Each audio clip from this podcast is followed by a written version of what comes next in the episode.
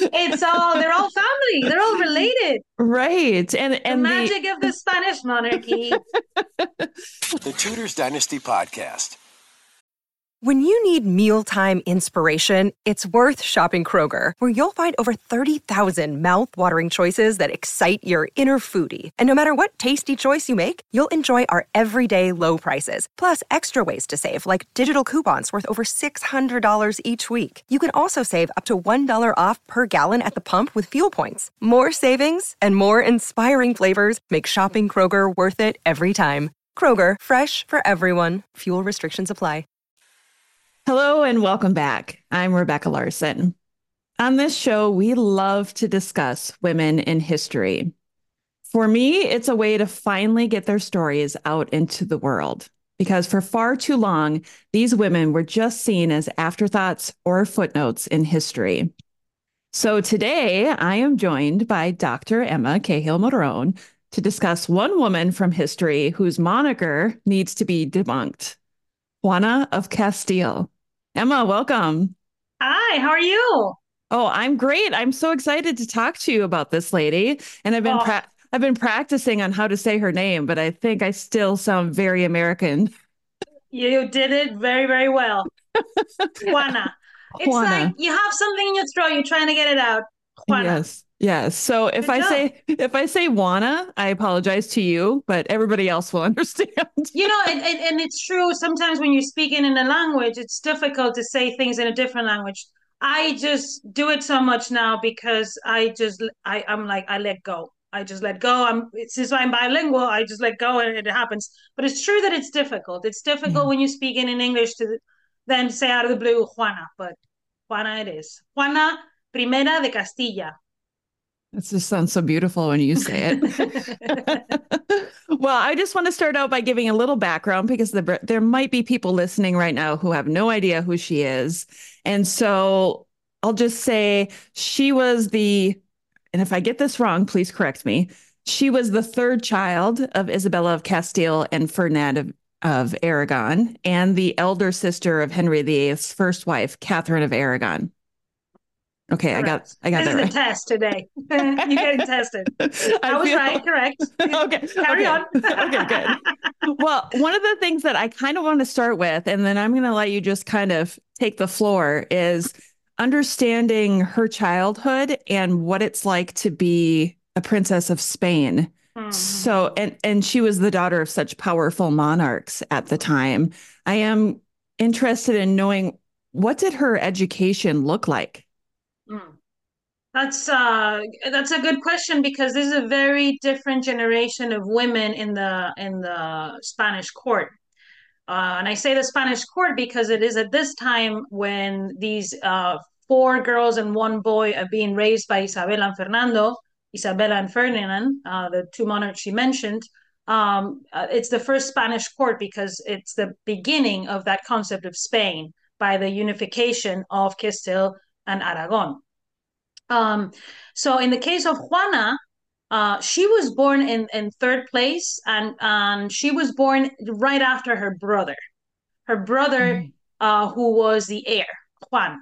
So Juan and Juana, right? Um, why? Because in the Spanish court, they were, were very devoted to um, Saint John, the evangelist, and uh, so then that's that was their um, way to express that devotion by naming their children. Uh, the first one was named after her mother, Isabella Isabel.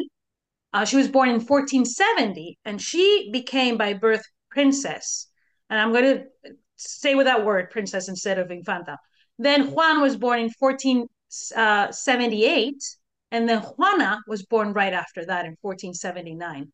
So obviously, it was uh, a very happy moment when she was born in Toledo, a very historical place in the crown of um, in Castile. Um, uh, and then um, she was born um, right after her brother. So it was a, a, very happy moment because Isabel and Fernando had their heir, had Juan.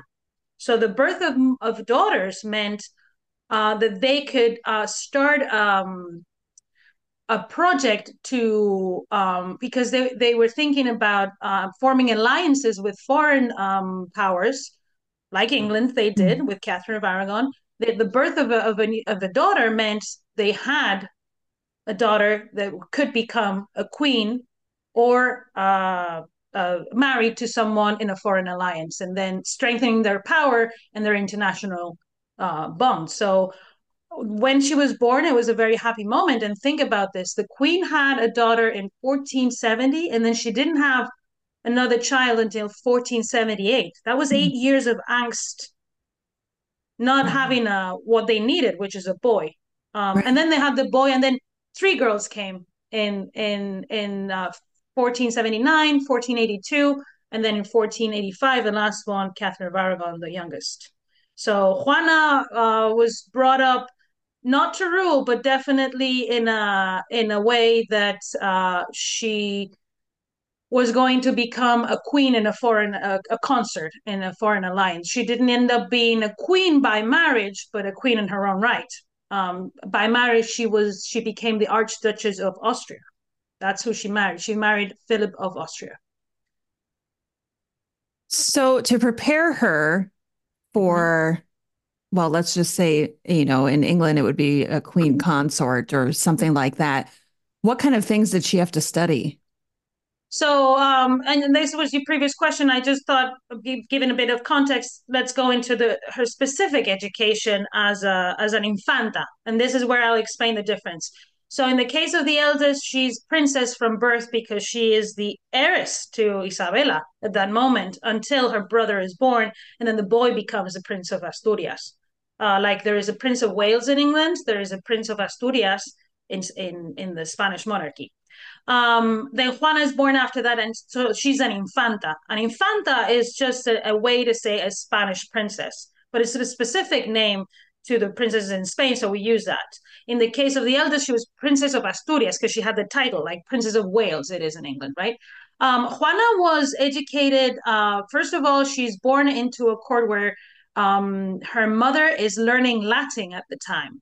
She's um, learning uh, things that she wasn't educated in when she was a child because uh, Isabel of Castile didn't grow up in the Spanish in the court of her of in the Castilian court of her brother uh, Henry IV, her half brother. She grew up with her mother in a in a very Portuguese court in Arevalo, which was a city that belonged to her mother uh, in her uh, dower. It was it was uh, a city that belonged to her.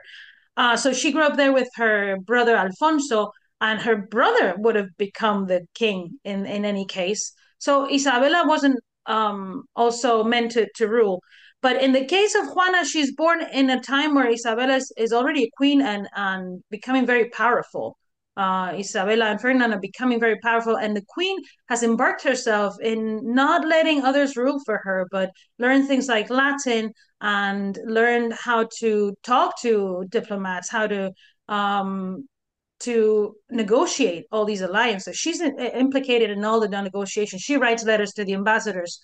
She's not a queen that sits back and lets Ferdinand do his thing. She's she's ruling. So this is what the the daughters see when they're growing up. Um, and then, for the first time in the in the history of, of Castile, the queen decides that her daughters are going to be educated formally with a tutor, like we would have. We would go to a school. In this case, it's just homeschooling, right? Um, but um, they had a they had other children at the court that they were learning with. Um, the the brother had a separate household, so he learned with other boys in court, a bit like Arthur Tudor did in Ludlow. Um, and then the the sisters were uh, the younger sisters, the three younger sisters, usually studied together. More Juana, uh, is Maria, the uh, the fourth one, and and Catherine Catalina more together. Juana also her tutor was different. Her tutor was a, a Dominican friar called um, Antonio de Miranda. Um, and in the case of Catherine and um, and Mary, they had an Italian tutor called Alexandro Geraldini. Um, so they learned uh, Latin like their mother was learning. And there was a very famous woman that uh, that Isabella brought to court called Beatriz Galindo, known as the Latinist. There's also there's a whole neighborhood in Madrid named after this woman uh, because she was a specialist in Latin, a woman who specialized in Latin. Imagine, and so the queen brought her to court so she could talk to the to her daughters and the other ladies. So they all learned Latin with the queen. Isabella of Castile was one of these people who were like uh, always thought well, I'm going to do this, so everybody needs to follow my lead. so um, she basically um, that's and and the girls thrived in that kind of uh, um, atmosphere for many years when they were children. Um, Juana was especially inclined to music. She played the clavichord, uh, which is a type of like early piano. And there's a depiction of the all the girls and the boy um, uh, in the Prado Museum. It's a 19th century painting, but it's it's uh, a representation of the queen overseeing their education, and you can see that music is present. Um, and Juana was a very uh, intelligent child. Um, all the daughters of Isabel and Ferdinand were intelligent, and I think more than intelligent, they were just educated. They were educated, and they saw a lot from their mother, so they were just getting used to seeing women in charge and taking charge. And when there's a queen regnant, there's a whole household of women behind her. It's not just a queen; it's a very feminine kind of um, ambiance and um, very interlinked to power and how Isabella just was becoming iconic too during her lifetime, even. So I think it both gave her a lot of self confidence, but I think it also made it very difficult for Juana when she ended up being her heiress because it was a lot of to live up to, right? If your mom is Isabel of Castile, imagine that. No pressure. I can't even imagine because if you think of England at the same time, there was no thought of having a queen regnant, you know, and right. and then here exactly. we are Ac- across the ocean. There's this woman who's ruling on her own, and she is educating herself and educating her children. Likewise, yes. that's just seems so empowering. And yeah, and then funding people like Columbus, because uh, it was the Queen who really funded Columbus. Um, uh, just doing incredible things. And I think she was also a very, um, I don't think she was definitely a, a, an easy person to deal with, Isabella of Castile. So I think depended a lot on your personality type. And and when you have five children, obviously they're not all going to be the same, right? For right. example, we know her daughter Catherine was very similar to her, both physically and in um, character. But in the case of Juana, uh, well, first she didn't look very much like her mom. Uh, she looked different. They all looked like like each other, obviously, but um, she she had dark eyes, um, darker hair, and even there's an ambassador once that meets Catherine of Aragon. Uh, he's from Venice, I think. Yes, and he, no, no, he's a, an ambassador of Margaret of Austria, and he comes uh, when there's going to be a, a, painting painted of Mary Tudor Rose, Mary Rose Tudor. Mm-hmm. Um, he talks about uh, meeting uh, Catherine of Aragon, saying, "Oh, it was incredible how much the Queen looks like her mother, Isabel of Castile." And how different she is in character and and and presence to her sister Juana. So hmm. people mm are meeting these these women and even though they're family they're, they're realizing they're very different not only physically but in character which i think is very important and that brings us back uh, down to the question of why did juana have such a hard time becoming queen because she never actually she she ruled a little bit but not very much and then she was imprisoned for the rest of her life in 1509 and she lived until 1555 wow so it's incredible which you think about it, the two sisters were imprisoned. Catherine of Aragon was also imprisoned in the last part of her life. So at one point, those two queens, sister queens, were imprisoned by very unfair men. I said it. Right. it, when you look at it as an outsider and, mm-hmm. you know, in modern time, we can clearly just see that they were threatened by these women. Exactly. Thank you, Rebecca. This is why I love this show. well, it's obvious when we look at it now, they were clearly a threat to these men and the power yeah. that they wanted to hold. Exactly. They were uh they were raised to know that they were women. So they they it, it, it is a time where women do not have the same rights consideration. They're not even um, they're not even um, some people some some scholars even defend that they're not even fit to rule they're not even smart enough. But there's a debate here called around this time, a previous time, but this time is coming up again with humanism called the Querelle des Femmes, which is really a debate whether women have the capacity to rule uh, and to do the things that men do in a way. Uh, someone who started this was Christine de Pizan, a very famous medieval uh, scholar who defended women in her very famous book about the city of, of ladies. And so there's a lot of recurring debates whether women can rule or not. And I think this is very interesting uh, in the case of Juana. Uh, there's a very famous book by Bethany Aram uh, called Juana the Mad Sovereignty and Dynasty in Renaissance Europe that was written in, in 2001, um, where she talks about this and how it is different in the case of Juana than other ruling women, like, for example, uh, Elizabeth I in England, mm-hmm. who, um, or Isabel of Castile, her own mother.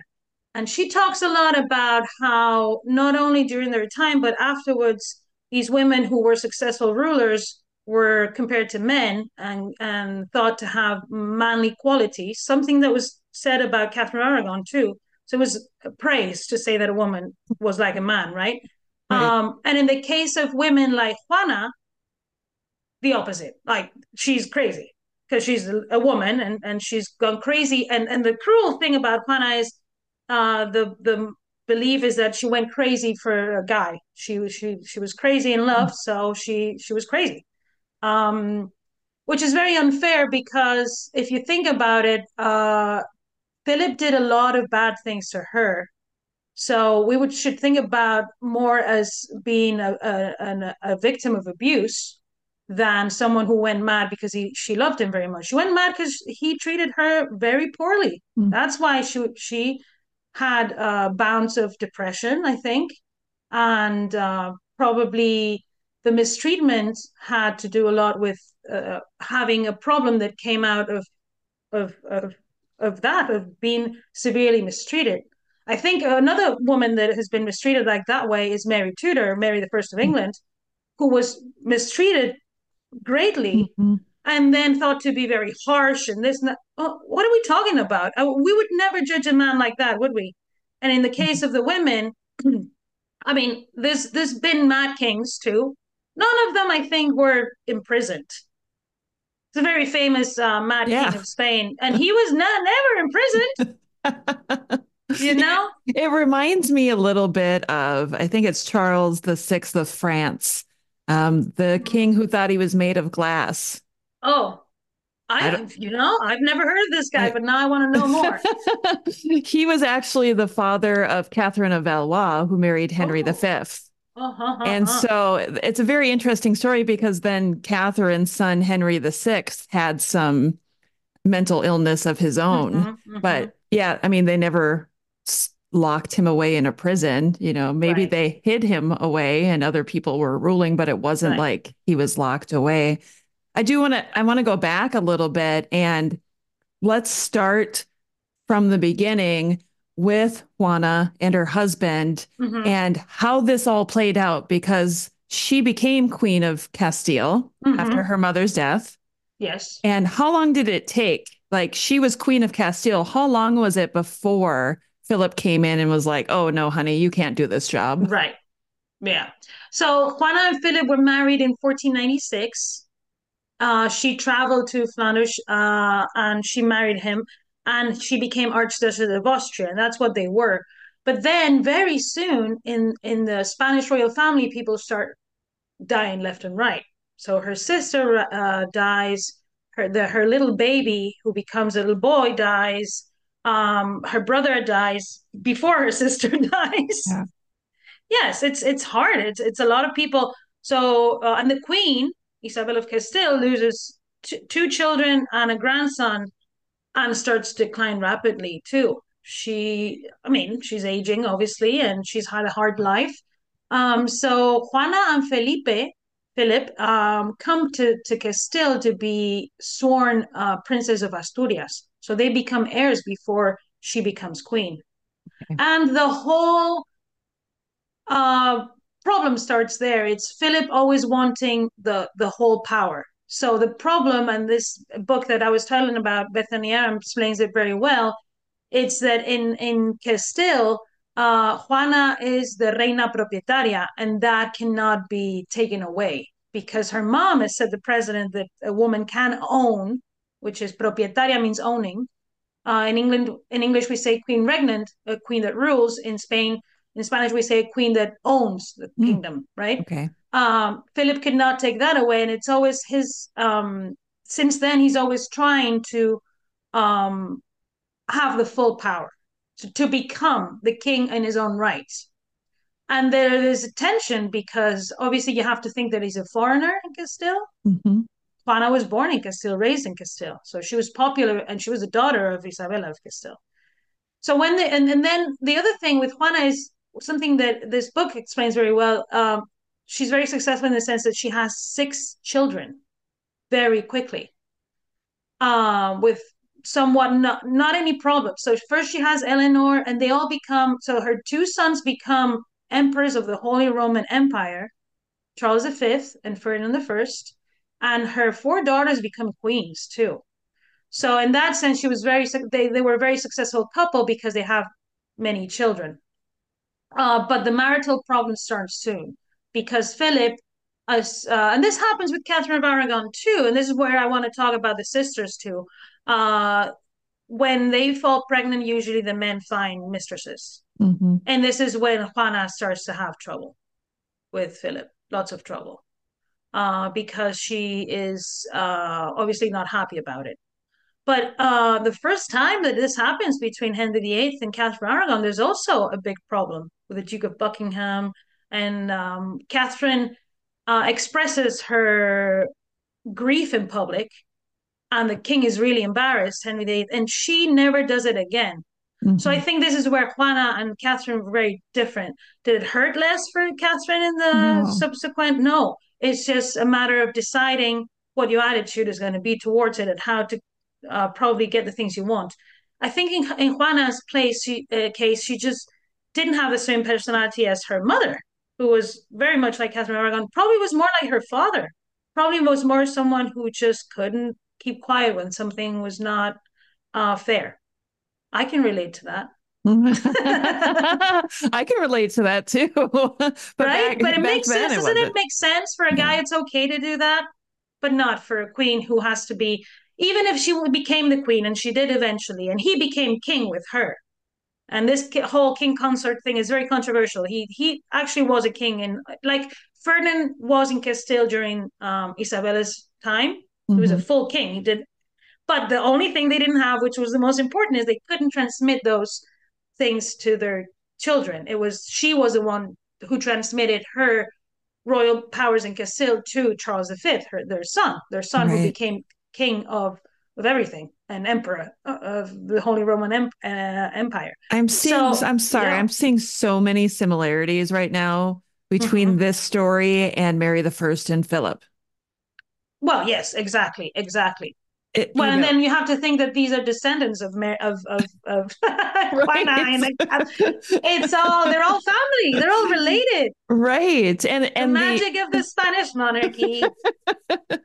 I think about how um, the English subjects or the English nobility were so worried about Philip wanting to be king, not yes. king consort, but king and yes, how they just yes. would not allow that to be the case. And it makes me wonder if it's because of what they had seen in Spain or if they were mm-hmm. just so worried about.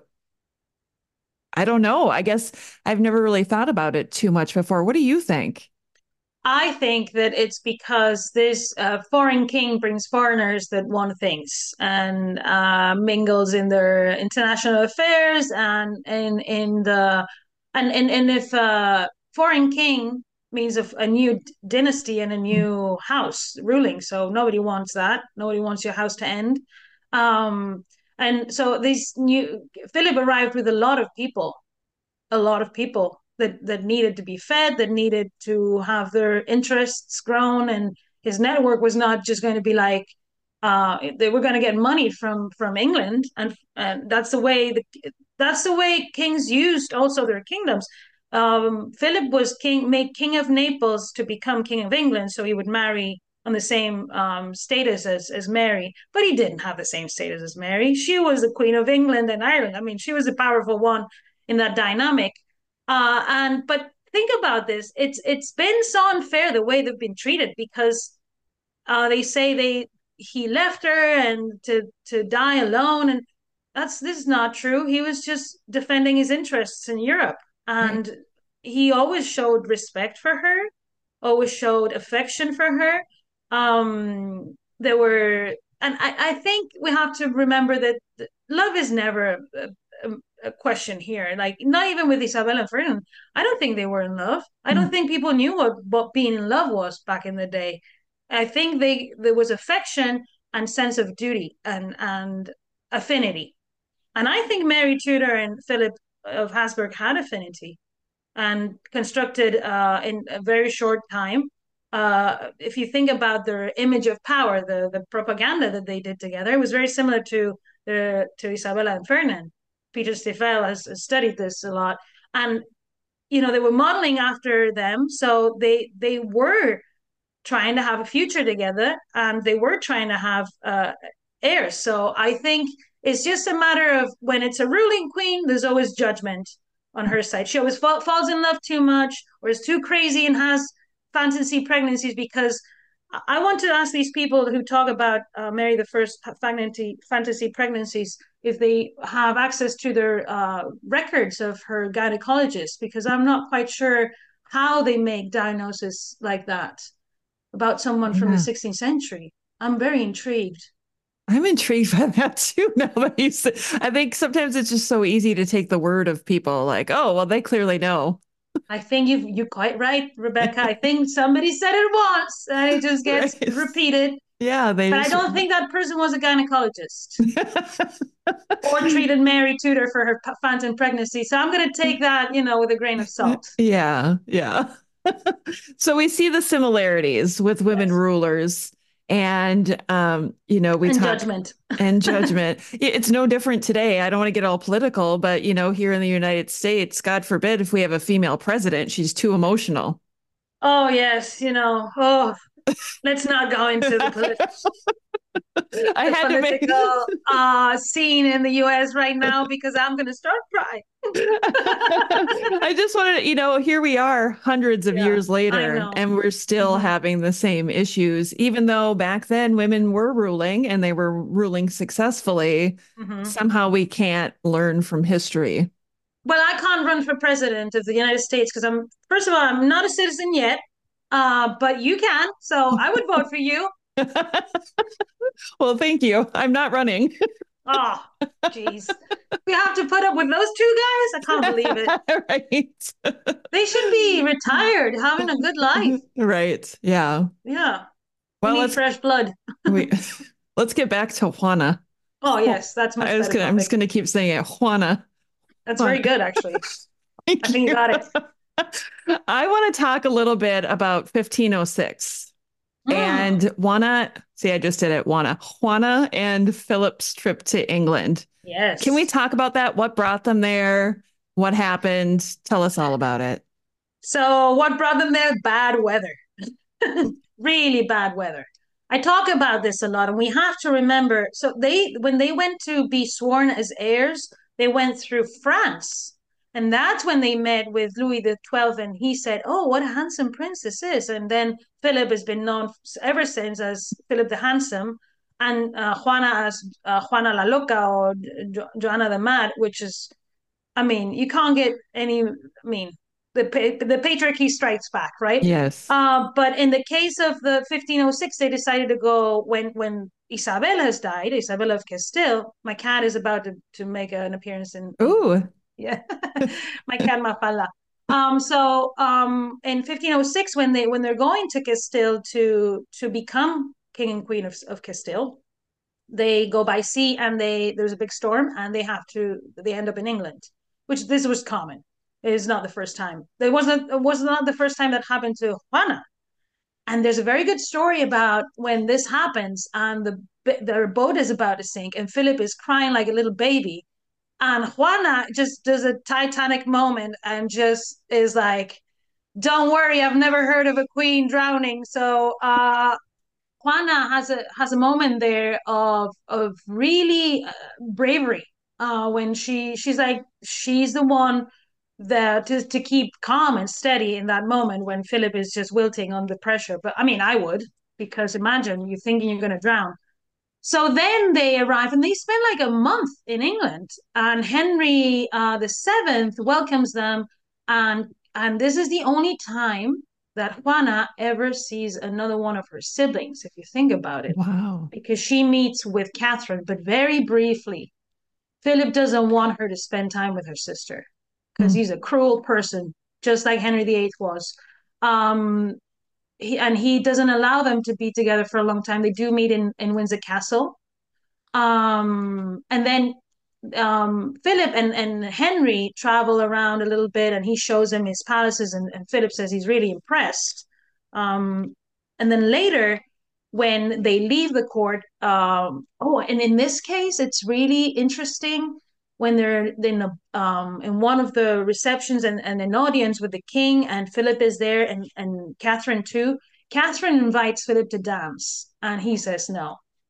Hmm. And the reason for this is because at this same time, Catherine of Aragon is already an ambassadress of the Spanish monarchy, and she's defending Ferdinand of Aragon's interests in England against Philip of Habsburg, who had been plotting against Ferdinand, especially with the people in Catherine's English household.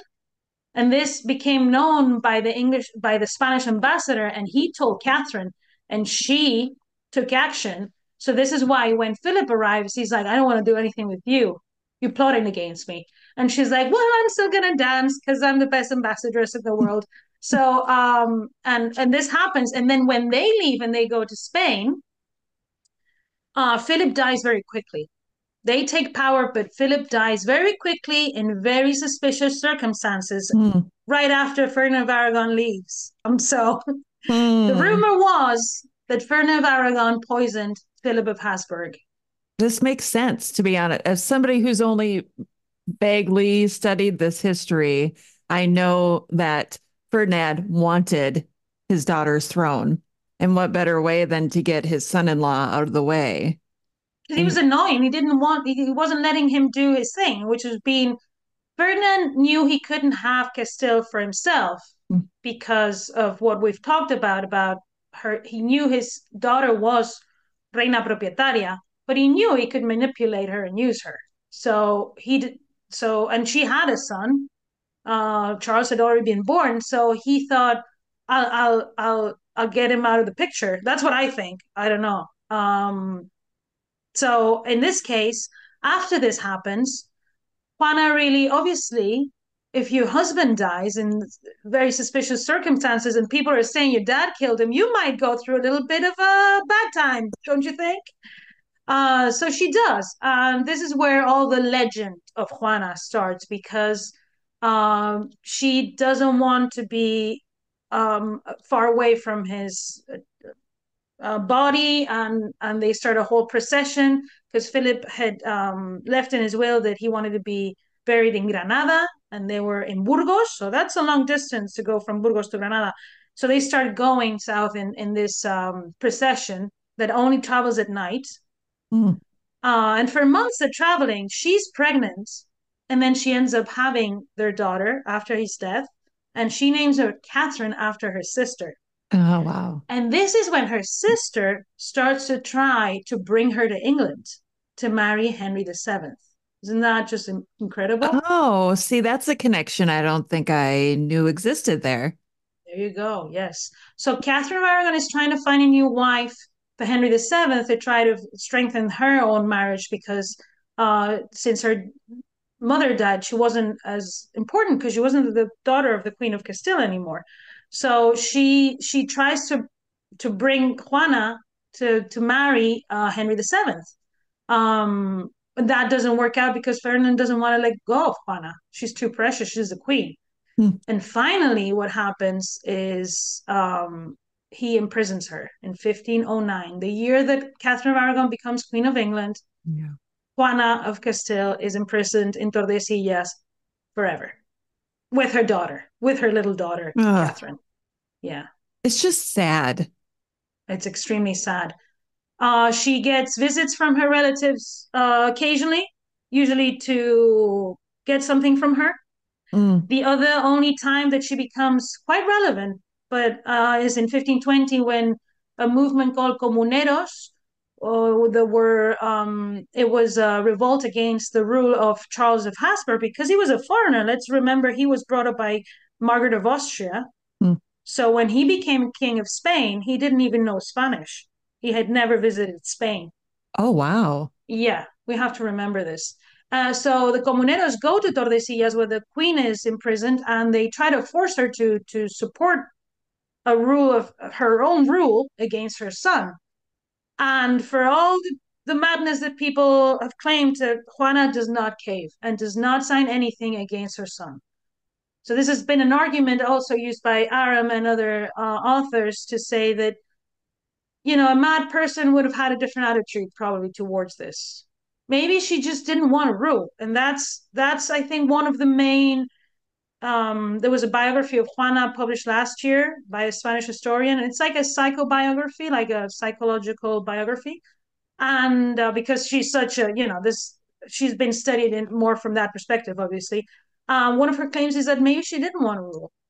Maybe she she didn't have the the interest in doing that. Right. But she still didn't go against the interests of her son, which would have been, you know, if she was that mad and she had been imprisoned for so long, maybe you'd think someone would have a different reaction than to protect your son and his dynastic rights. So yeah, I, she's a very interesting figure. I, I I don't really think she was mad. I think she probably had uh, bouts of depression, and other um, other historians like Miguel Ángel Zalama, who studies a lot um, her artistic influence in Spain, claims that she might have had schizophrenia or some sort of uh, condition, mental health condition, which is typical and normal even nowadays. So I wouldn't be surprised if it was true. But we don't have, we didn't have a, a psychiatrist there, so we don't know. Right. you mentioned her artistic influence. Can you mm-hmm. talk a little bit more about that? Yes. So Juana, because she inherits inherits the crown, she inherits the treasure and, and, and, and a lot of things. And she has also think about this. She goes and becomes Archduchess of Austria and she goes to the low countries where art is flourishing and she buys things like tapestries. But she had a very, very fine uh, tapestry collection. Uh, this was published in, in we published a book two, two, three years ago in Arte, Poder y Género about um, Isabel of Castile and her daughters. And one of the articles talks about this magnificent uh, tapestry collection that she had. Uh, Miguel Ángel Zalama, who I've mentioned before, also mentions, uh, also talks about uh, how this became part of Catherine of Austria, her her her daughter's dowry. So it, it spreads to Portugal and other places. So she's influential in the dissemination of um, Netherlandish art in, in Castile. She's responsible for that because she, her daughters inherit a lot of these pieces too. My co-worker Melania Soler Moraton has worked on this, and last year she published an last year, the year before, an article on. Uh, she becomes a very iconic uh, figure because of her portraits and images, devotional images um, where she is a donor, and these are done by leading um, leading Netherlandish artists. Uh, her her manuscripts, illuminated manuscripts, are very famous. There's a very famous one in the British Library known as the Hours of Juana of Castile because it has her portraits and her coats of arms. And listen to this another connection with Catherine of Aragon this uh, manuscript that is in the British Library, and now finally we can access the catalog again. I think um, it is was uh, illuminated by Gerard Horenbout, Susanna Horenbout's uh, father. Oh yeah, mm. Gerard Horenbout, who ended up working for Henry VIII, um, uh, migrating to England. So this was part of my dissertation when I studied that uh, transfer of these artists from Flanders to England and how Catherine had already known their art for, for decades because her sisters and her and her mom were commissioning these manuscripts done by the artists of Margaret of Austria in Flanders. Isn't this incredible? This is why Juana is so important. She owned uh, also portraits of Catherine of Aragon. She had several portraits oh. of Catherine of Aragon. Yes, as Princess of Wales. So I think those portraits that we were talking about in in your other show and the other episode these uh, were the portraits that Juana could have had because her things, her possessions that went to her daughters. And this has been studied by Melania Soler Moraton. So a lot more will come in, in the near future about that dissemination of all her artistic uh, pieces into the women that became the powerful women in the second half of the 16th century in the Spanish monarchy. Wow. And you yeah. said Catherine of Aragon and her daughter Mary had somebody come and teach them how to paint, I think, in the last episode. Do yes. we do we know if Juana? Oh, you picked on that? I thought that was fascinating. That was something I had never heard before. Was this something that her sister was learning as well, or while she was imprisoned, was she painting, or do we know what she was doing? Oh, this is a really good question because uh, you would have to read Miguel Angel Zalama. He has done, he has several books that talk about her her everyday life. There's one in open access we can share. It is in Spanish, so everybody's going to be practicing some Spanish this year. Mm-hmm. Uh, but he, I think it's called Vida Cotidiana, and it's you know her her daily life. Um, and we know about times where when they visit her and how they take away things. And Charles V, especially, did that. Um, so yes, we do have a lot of information on, on that, but we it's it's in Spanish. It's published in Spanish. Um, I never heard of her painting per se, but this is why I suggested this is because I, I kept thinking about what would have been Susanna Horenbout's role in the court of Catherine of Aragon. And because later on, and this brings us back to Philip and Mary, uh, Philip, when he goes back to Spain after Mary Tudor dies, he he brings he has Sofonisba Anguissola, his his wife, uh, Elizabeth of Valois, has Sofonisba Anguissola in her court painting for them. Um, and because of all the work that has been done in this artist, I thought that makes sense that Susanna would have been um, there to do the same for Mary, who was being raised as a Renaissance princess. She has all these manuals being um, being commissioned by Queen Catherine to educate her, and in many of these manuals, the um, the humanists reference painting and mm. tapestries, and so and we know Catherine of Aragon, like I said, was painting coats of arms and pendants and things. So it just makes total sense to me you know, that you would bring a Flemish young woman, like Catherine had had La Latina to teach her Latin. You would bring a Flemish young woman to teach your daughter how to how to paint because think about what Melanie said that she wouldn't have needed uh, to be chaperoned because she she was a woman, right? Right. That makes sense, doesn't it? It does. You're, you're teaching someone how to paint. I'm I'm not an expert in painting, but you you you close, you know. It's it's not something. So I think that makes total sense to me that you would bring a whole family, not just Susanna, the whole family, and and the men would run the the workshop because we know Susanna Horenbout's mother was involved, and we know that it was the women who delivered the illuminated manuscripts by Henry VIII's uh, accounts sometimes. Um, this is all work in progress though but it's so exciting. Right. Wow.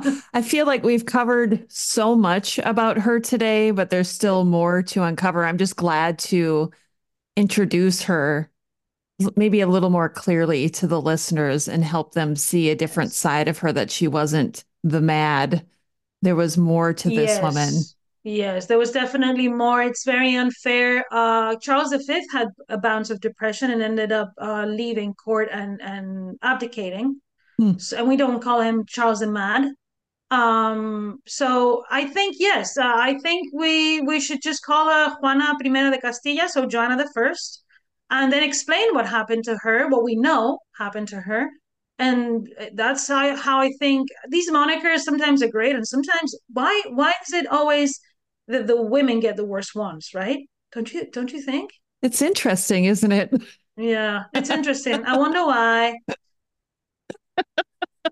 we don't need to wonder. We really know. oh, we know. Everybody knows. well, Emma, do you want to leave the listeners with any last thought on Juana? Oh, she's a great uh, historical figure she needs a lot more attention uh, in a positive way. I think uh, female historians are doing a great job. So this is shout out to them. Uh, and I know somebody's interesting when I want to learn more and more about them. And as I was preparing for this episode, I was just like, I, am so focused on Catherine of Aragon, I, I, I forget how interesting her sisters are. You know, and going back to this book that we uh, published in 2020 in Arte Poder Género, uh, it's just such it was so unknown before this book and now it, it seems like there's so many open avenues to keep studying these women that it's just incredible so anyone who wants to start um, anything on the daughters of isabel of castile they're fascinating so come to us arte poder y and we'll we'll get you started I love it. Emma, thank you so much for coming back on the show today and talking to me about this fascinating woman. Thank you. Yes, thank you. Thanks for listening to this episode of the Tudors Dynasty Podcast. You can follow and support the Tudors Dynasty Podcast on Facebook, Twitter, Instagram, and Patreon at Tudors Dynasty.